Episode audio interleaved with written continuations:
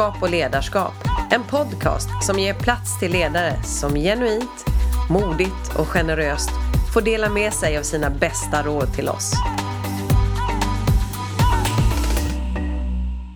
Ja, då sitter jag här. Eh, jag heter Berit Friman, VD på Dale Carnegie och eh, tillsammans med Elin Persson som är performance consultant och instruktör här på Dale Carnegie.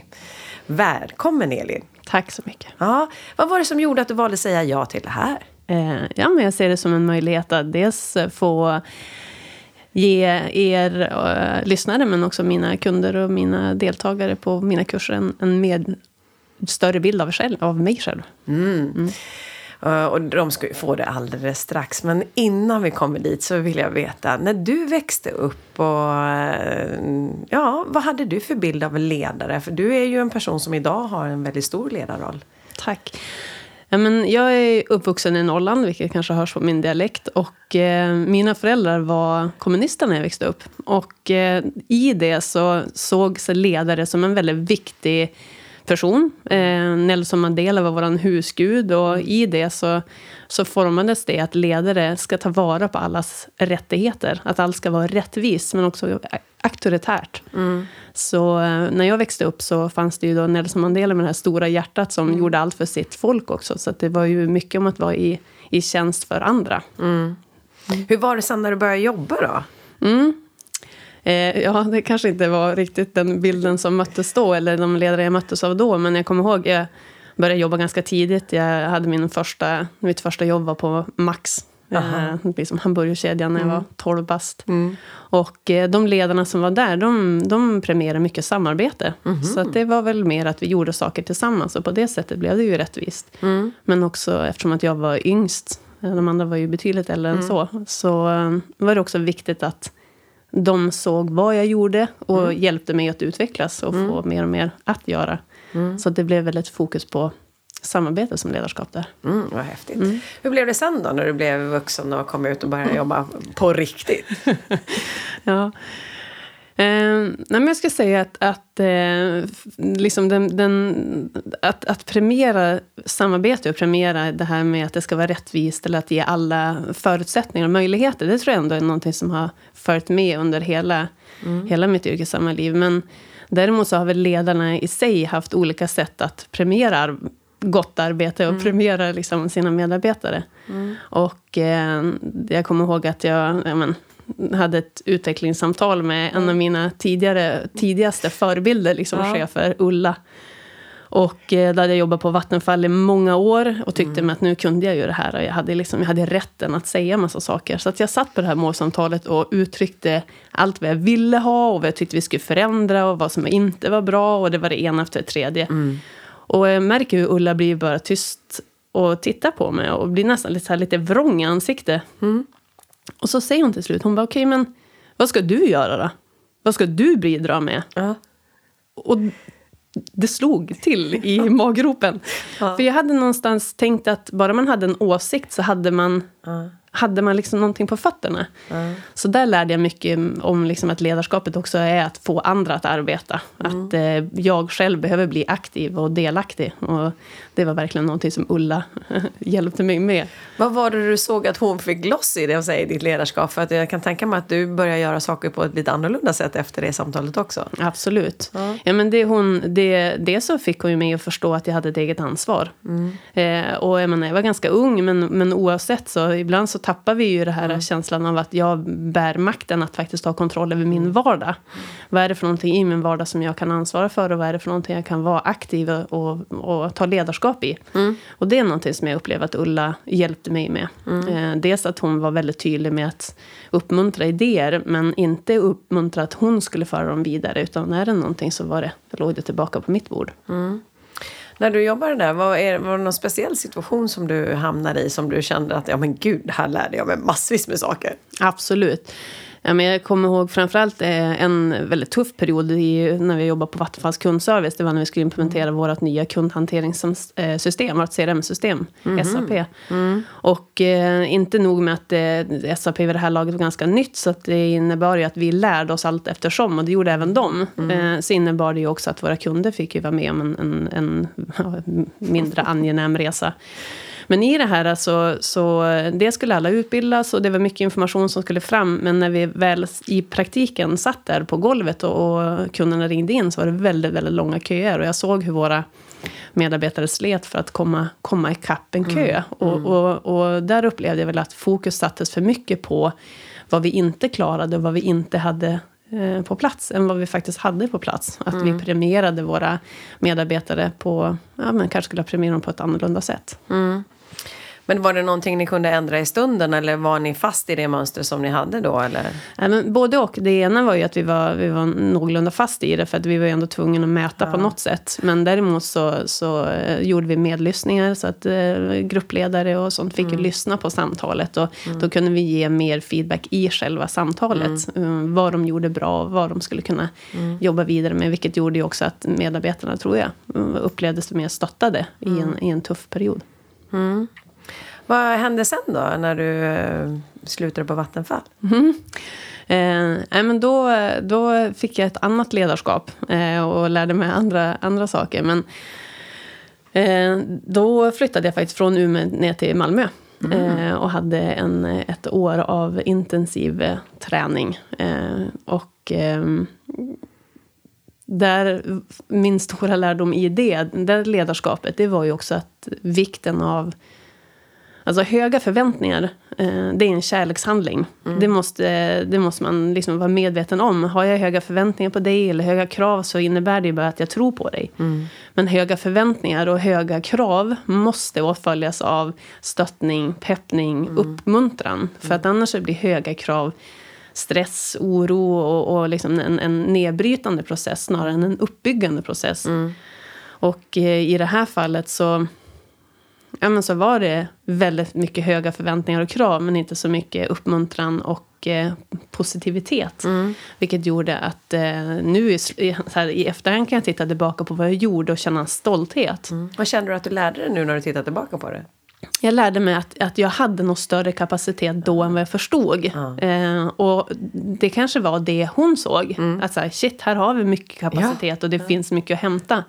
Men eftersom att det inte blev fyllt med så mycket positivitet och uppmuntran och mm. stöttning mm. så såg ju inte jag det hon såg. Så mm. som ledare behöver vi vara duktiga också på att visa men du får de här förväntningarna och kraven för att jag tror på dig. Mm. Eh, så att det inte blir att, du, att, att det blir bara krav. Mm. Jag tänkte på, jag har ju lärt känna dig ett tag nu. Jag vet mm. ju att du är ju egentligen en grymt uthållig person. eh, och jag tänkte, du sökte ju jobb hos oss flera gånger. Ja, ja. och, och, och, och, det, där måste, det måste vi gå till botten till. Mm. Eh, om vi börjar med, vad var det som gjorde att du kände att du ville jobba med att bidra till andra personers utveckling? Oj, det är en, en, en uh, djup och stark värdering hos mig. Mm. Jag, eh, jag, har, jag är utbildad socionom. Jag mm. jobbar med ungdomar i behandling. Jag mm. har liksom så att, att jobba med ledarskap. Så att jag har alltid värnat om att, att eller alltid liksom drivits av att utveckla andra människor. Eller vara en del av att de utvecklar sig. Mm. Uh, och att få göra det utifrån den, den grund, de grundprinciperna som Dale Carnegie står för. Mm. Kändes för mig som att komma hem. Det mm. kändes helt rätt. Mm. Mm. Och jag tänkte innan vi fortsätter då prata om det. Så du pratar ju också just om att du har jobbat med ungdomar. Mm. För då kan man ju säga, ja, men vad är det du kan ta med dig från det in? För nu jobbar du ju med personer som de ska utveckla sina affärer och de ska liksom mm. göra resultat. Vad, vad är det mm. du ser att du kan ta med dig från den delen av din erfarenhet in i affären nu? Jättemycket. Um, dels hur vi hur vi människor agerar under eh, mindre gynnsamma förhållanden. Alltså, ja, men jag tänker att många, när, vi, när ungdomarna kom till oss så, så kom de ju med föräldrar som hade väldigt lite hopp kvar. Mm -hmm. Och det måste man ha respekt för. att eh, Vi var ju någonstans kanske sista stoppet eller sista hoppet, sista möjligheten. Och eh, att i de stunderna faktiskt också kunna bidra med ett, ett, en, en ska man säga, ja, men bidra till med ett klimat som möjliggör att känna trygghet. Mm. Och när vi känner trygghet så vågar vi också utmana oss. Mm. Eh, så det så bär jag med mig väldigt mycket om just det, vikten av att bygga rätt klimat. Mm. Eh, oavsett vad det är för någonting. För ska vi ha... Har du något specifikt exempel som du kan... Ja, men eh, jag kommer, kommer, kommer ihåg ett... Ett inskrivningssamtal med en kille. Och eh, den här eh, grabben han, han eh, kröp verkligen in under skinnet på mig väldigt snabbt och hamnade i mitt hjärta. Så det är klart att jag kommer ihåg honom. Men han, när han kommer på det här inskrivningssamtalet med sina föräldrar så sitter föräldrarna och kallar honom för monster. Mm. Att han är hopplös. Att han, eh, han är någon vi behöver kontrollera. Att det inte, det inte är helt omöjligt att vi kanske måste ge honom en hurring eller två. Och det här är alltså en pojke som är 11 år vid det här tillfället. Och eh, sitter i rummet. Mm. Så vad jag har där som val att göra, det är att antingen idiotförklara föräldrarna och mm. tycka att de beter sig illa. Mm. Eller så kan jag visa en förståelse för att det här är rädslor som pratar. Mm. Det är deras, deras rädsla mm. över att det här är hopplöst. Mm. Att han kommer förbli på det här sättet. Så vad jag behöver göra i det här liksom, är ju att dels ta ledarskapet utifrån att ja, men jag, jag ser mer än vad ni ser just nu. Mm. Jag ser en pojke som kan växa. Jag ser en pojke mm. som hamnar på rätt ställe. Och, mm. och dels trygga honom i att jag ser någonting mer än ett monster. Mm. För det behöver vi också göra. Vi behöver, mm. vi behöver se mer. Mm. Någonstans är det det kanske som jag framförallt har med mig. Att se mer. Att inte fastna i det uppenbara utan att försöka se vidare. Mm. Och Men hur gör vi det? För det går ju, i och med att det går så fort och vi har höga press, liksom, krav på oss, vi ska vidare och vi har liksom saker och ting som är inbokat i vår kalender. Hur, hur, vad behöver vi göra för att kunna se mer? Jag tror att vi behöver sätta perspektivet på att det finns mer. Det är det första. Att sätta sig, men det, här uppen, det som jag ser nu, det är bara det uppenbara. Det är inte sanningen. Mm. Och så behöver vi se utifrån antingen en plats av tillit. Mm och kärlek, mm. kanske om man ska vara rent krass. Mm. Eller så ser vi utifrån ett perspektiv av rädsla. Mm. Och när vi ser utifrån ett perspektiv av tillit så ser vi att det finns mer. Mm. Ser vi utifrån perspektivet rädsla så vill vi kontrollera, vi vill mm. liksom begränsa. Eh, och det, jag förstår som sagt var utifrån det du säger att det är också en fördel av det egentligen när du sitter i dina kundsamtal just utifrån att du kan se mer än kanske det som är mest uppenbart. Mm. Men vad är det du känner att du har lärt dig mest av de kunder som du har jobbat med så här långt? Det jag skulle säga att jag har lärt mig mest och det som har blivit mest påtagligt det är att det är de små skiftena som gör den stora skillnaden. Och med det menar jag att, att eh, till exempel en deltagare som jag tänker framförallt på som gick från att hamna i ett läge där det var väldigt mycket jag, väldigt mm. mycket prestation, väldigt mycket att liksom jag skulle leverera. Och för att jag skulle leverera så innebär det per automatik att andra levererade till mig. Mm. Vilket gjorde att det hela tiden blev, hamnade i en kontrollfunktion. Mm. Jag kontrollerar mig själv så att jag vet vad jag har gjort. Därför så kan jag också kontrollera dig för att se att du har gjort det du ska göra. Så det blev väldigt kontrollerande ledarskap? Ja, det blev väldigt kontrollerande ja. ledarskap. Men hans bild av vad han gjorde var att han stöttade. Aha, Förstår okay. du? Så att mm. han kom från en plats där han gjorde det här av, av liksom omtanke och stöttande och mm. kände att så här, nu är jag en trygg och stabil ledare. Mm. Men hur det uppfattades var ju som dömande, kritiserande och väldigt kontrollerande. Mm. Så för, och i det menar jag att, att mycket är just de här små, små skiftena. Att, att vara medveten om mm. vad är det jag gör och hur landar det hos de andra. Jag kan ha en god intention, men om jag inte säkerställer att min intention är den du uppfattar så, så kan vi aldrig prata med varandra. Nej. Nej, helt rätt. Och jag tänkte på just om man går tillbaka igen då, för du är ju en uthållig person. Mm. Eh, och jag får igen fascinerad över hur uthållig du är utifrån när jag träffade dig första gången. Vad var det som gjorde att du var så säker på vad du ville? För du fick ju göra, alltså du gjorde ju alltså flera olika skiften i ditt sätt att vara och ditt sätt att jobba för att visa oss att du kunde. kan du inte berätta lite om vad du gjorde? Ja, ja, eh, ja hej och Nej men jag... Eh, jag sökte ju eh, till er och kom på en sån här besökande workshop och hamnade i intervju och så sen så kände jag allt i det här att, att eh, ja, men, en, en, en miljö där vi bara söker potential. Vi bara söker efter kärnan i dig och bara ser vad är det för någonting som, som du är. Och när du vill hitta den du är och du hittar den du vill vara, mm. jättebra, då jobbar vi framåt tillsammans. Mm. Och så mm. skapar vi magi. Mm. Det är ju liksom... Ah, ja. Vill, mm. Enkelt. Enkelt, jätteenkelt.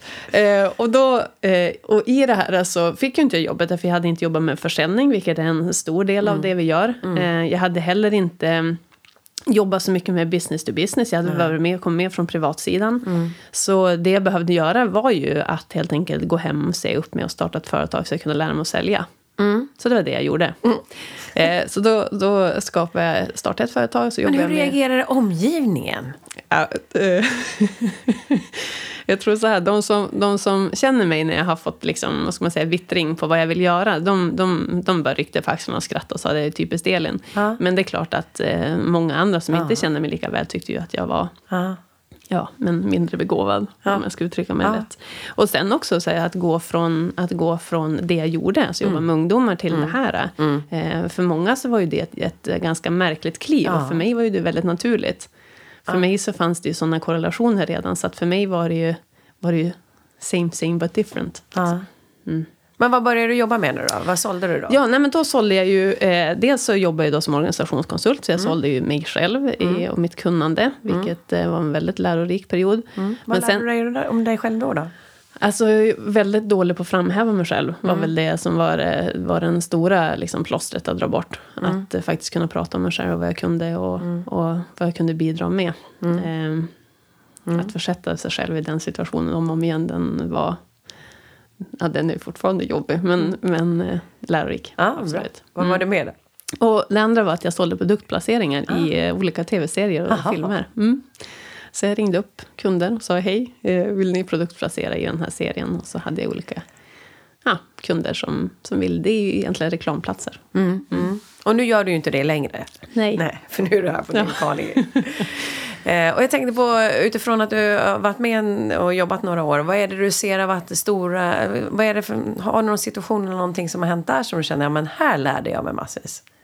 Lärdomen och hur mycket som startar med mod. Mm. Och hur, hur viktigt det är att träna sitt mod. Hur gör man det då? Man försätter sig i situationer som... Ge mig ett exempel på hur du tränar mod. Ett exempel är att försätta mig själv i situationer som jag inte känner att jag riktigt har liksom, koll på. Att jag inte riktigt kan. Att jag inte riktigt eh, vet riktigt utkomsten eller att jag behöver anpassa mig till situationen. Det bygger mod. Mm, när gjorde du det senast? Senast jag gjorde det var ju på avslutningen för mitt första KL. Ah, mitt första kommunikation och ledarskap. Um, ja, men jag, jag är ju som sagt instruktör nu, men det är ju ganska nylig. Jag blev instruktör bara för några veckor sedan. Och um, när jag ställer mig upp och håller min avslutning uh, med hela alla kollegor där. Eh, en, en deltagargrupp på mm, över 25 pers och deras chefer, kollegor, fruar, barn, barnbarn. Det de berättar, deras resor, har varit en del av mig. Ja, det var häftigt. Jag får tårar i ögonen bara jag tänker på det hela. Det var urhäftigt. Eh, och det var ju så kul att se den utväxlingen som du har gjort och fått också gruppen att göra.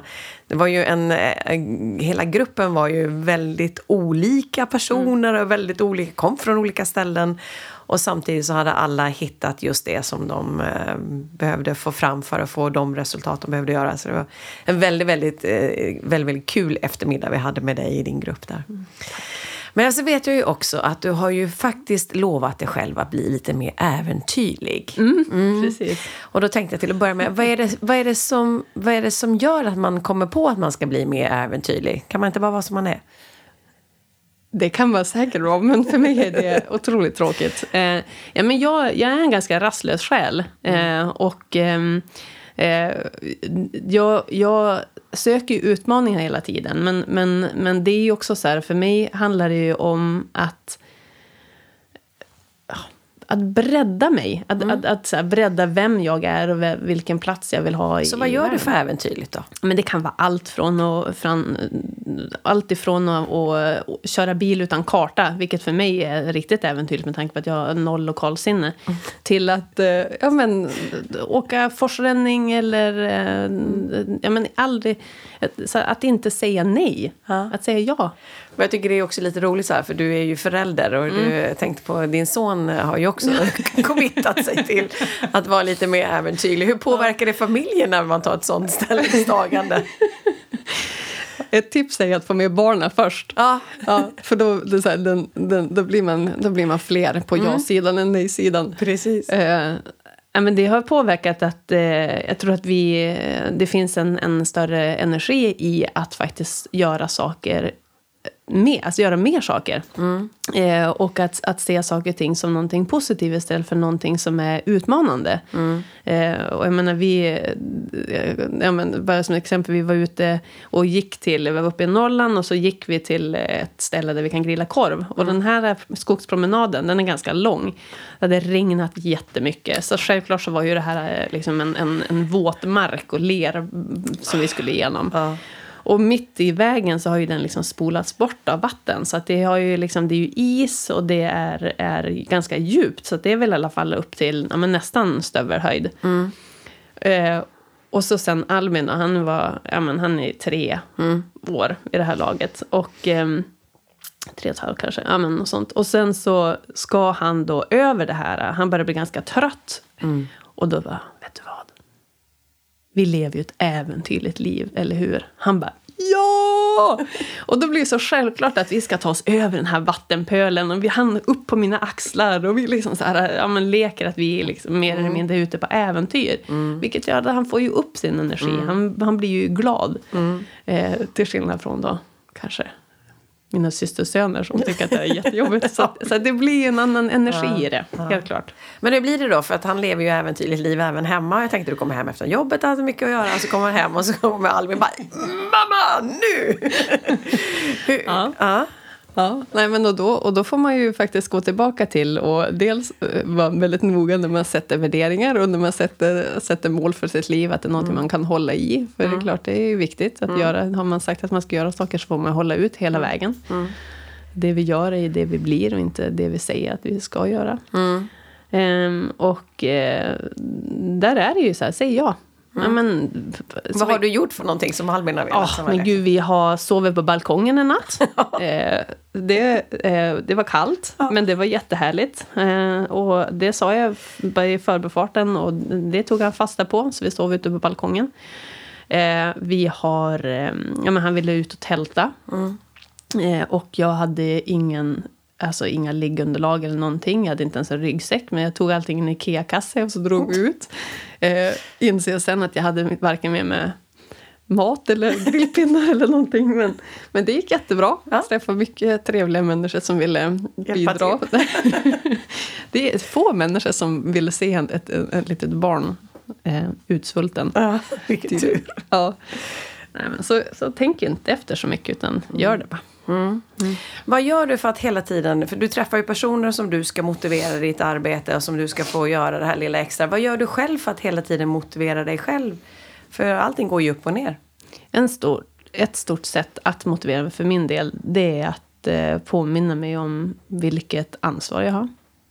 Att, eh, och det kanske inte låter så motiverande, men att faktiskt också titta på men vad, vad... Att se att saker och ting har en skyldighet. Jag menar, jag har, jag har möjligheten att hjälpa andra att bli den de vill vara. Jag har möjligheten att bygga bättre ledare. Jag har möjligheten att stärka organisationer och företag. Så då är det också min skyldighet att göra det. Så det är det ena. Mm. Att när det, när det är tufft, faktiskt säga, jag äh, vet vad, det är din mm. skyldighet att göra det här. Mm. Att ta ansvaret. Men sen också att, att um, boosta sig själv med, med alla goda, mm. goda historier. Mm. När det känns tufft, ja, men just det, den där äh, deltagaren, han sa det här. Eller hon gör det här nu. Och hon, ja. Mm. Vad känner du att du är mest stolt över då? Att jag släppte rädslan. Ja. Mm. Vad fick dig att göra det då? Vad krävdes för att du skulle släppa den? Det krävdes... Eh, det, dels krävdes det verkligen ett skifte i, i eh, synsätt på mm. livet.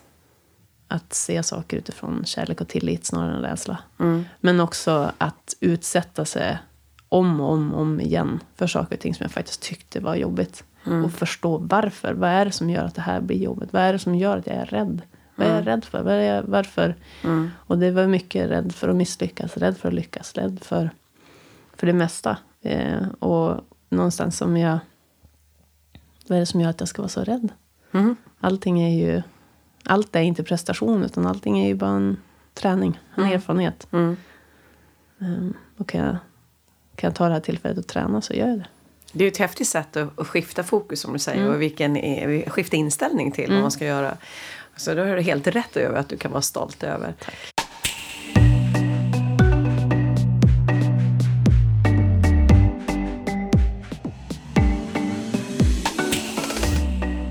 Jag tänkte på om du skulle ge personer tre goda råd. Hur de ska tänka när det gäller att kanske som sagt bli mer självsäkra eller våga mer eller sånt som är viktigt för dem. Vad är det du skulle vilja ge dem för råd då? Jag skulle titta på det jag gör idag. Titta på det, som, det jag gör idag och fundera på, gör jag, gör jag mina fulla potential här? Eller är det någonting som jag intalar mig själv? Vad är det för någonting jag köper och säljer till mig själv hela tiden? För att antingen inte göra det jag vet att jag vill göra. Eller att faktiskt också någonting som, som hindrar mig eller skulle kunna eh, riva de här hindren. Mm. Att göra gör saker, att inte vad ska man säga, att inte, inte fastna så mycket i, i det stora hela tiden. Mm. Eh, ibland så, så kan vi ju get lost in the bigness of mm. things, eller hur uttrycket går. Och, och, att när vi ser saker och ting, att ja, men dit ska jag, så blir det så stort. Mm, mm. Och, och då har vi så lätt att hindra oss från att ta tag i saker. Mm. Men, men se i sin vardag, det finns alltid någonting som, som man skulle vilja göra lite annorlunda. Någonting som man vet att så här, här, här är inte jag mitt esse. Jag skulle kunna ge lite mer. Mm. Och se vad det skulle göra om jag gör det varenda dag under en period. Vad skulle jag bygga för någon muskel då? En tredje, det tredje rådet? Lev lite äventyrligt.